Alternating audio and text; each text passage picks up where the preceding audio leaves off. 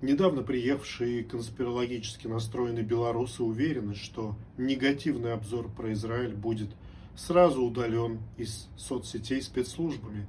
Это напоминает бывших узников концлагеря, которых освободили, но они продолжают складировать и прятать еду, потому что привыкли голодать, спать в кладовке, потому что привыкли к тесноте или типа того.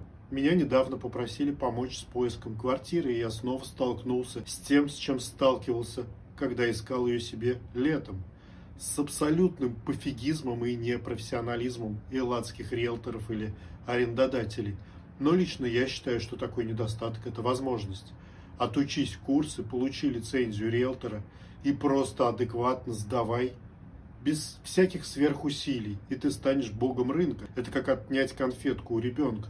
Не знаю за всю страну, но элладские риэлторы не размещают фотографии или размещают идиотские, не отвечают на сообщения и звонки, динамит на встречах, не указывают цены. И вообще их объявления, мягко говоря, страдают информативностью.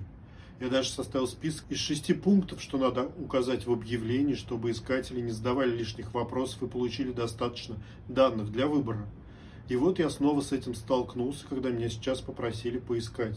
Сдаются помещения по 4 тысячи-8 тысяч шекелей, но авторы объявлений не утруждаются даже разместить фото. Они пишут, фотографии будут предоставлены в частном порядке. Что это, гостайна, выложи фотографии, придурок. Сейчас приведу и покажу пример. Вот это топ из летних криповых объявлений о сдаче в аренду в Эйлате. Это единственная фотография, а за подробностями предлагали писать в личку. Очень распространено в публиковать вместо фотографий малоинформативные скрины из галерей. Нахера мне знать процент зарядки твоего телефона? Вообще фотографии самая большая беда. Не надо даже быть фотографом, просто показать помещение в перспективе. А проще, конечно, снять видео, но я даже этого не требую. Вот здесь на что я смотрю, зачем это?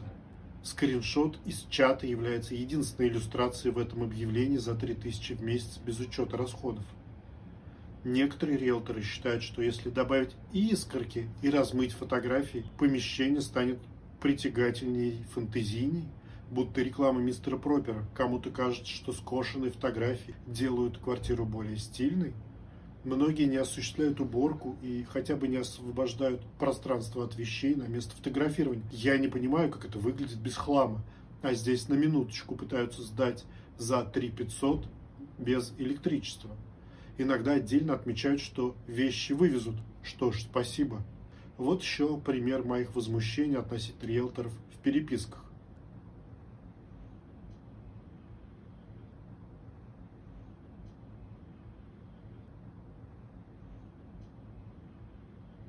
Объявление аренды без цены. Вопрос в комментариях. Какая цена? Он отвечает лично. Следующий вопрос. Можно телефон? Он дает аккаунт некой Джулии из Тель-Авива. Надо пройти такой запутанный путь, чтобы отдать им деньги. Нет, это прекрасная карьерная возможность быть вменяемым риэлтором.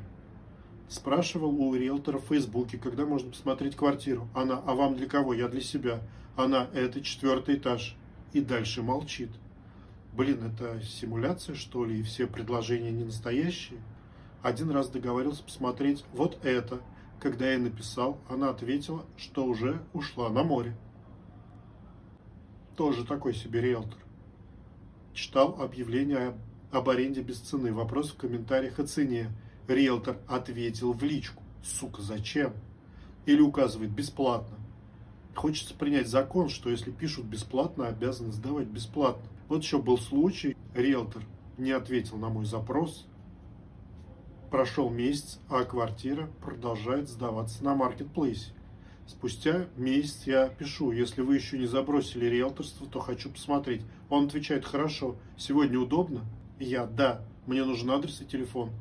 Он, окей. Скинул телефон, я пишу еще адрес, а адрес он мне так никогда и не прислал. И вот мой список того, что нужно указать в объявлении. И повторю, надо просто сделать хорошие фотографии, нормальное описание на двух-трех языках и просто отвечать на сообщения и звонки. И ты захватишь весь элладский рынок, потому что этого никто не умеет, им лень или не хотят.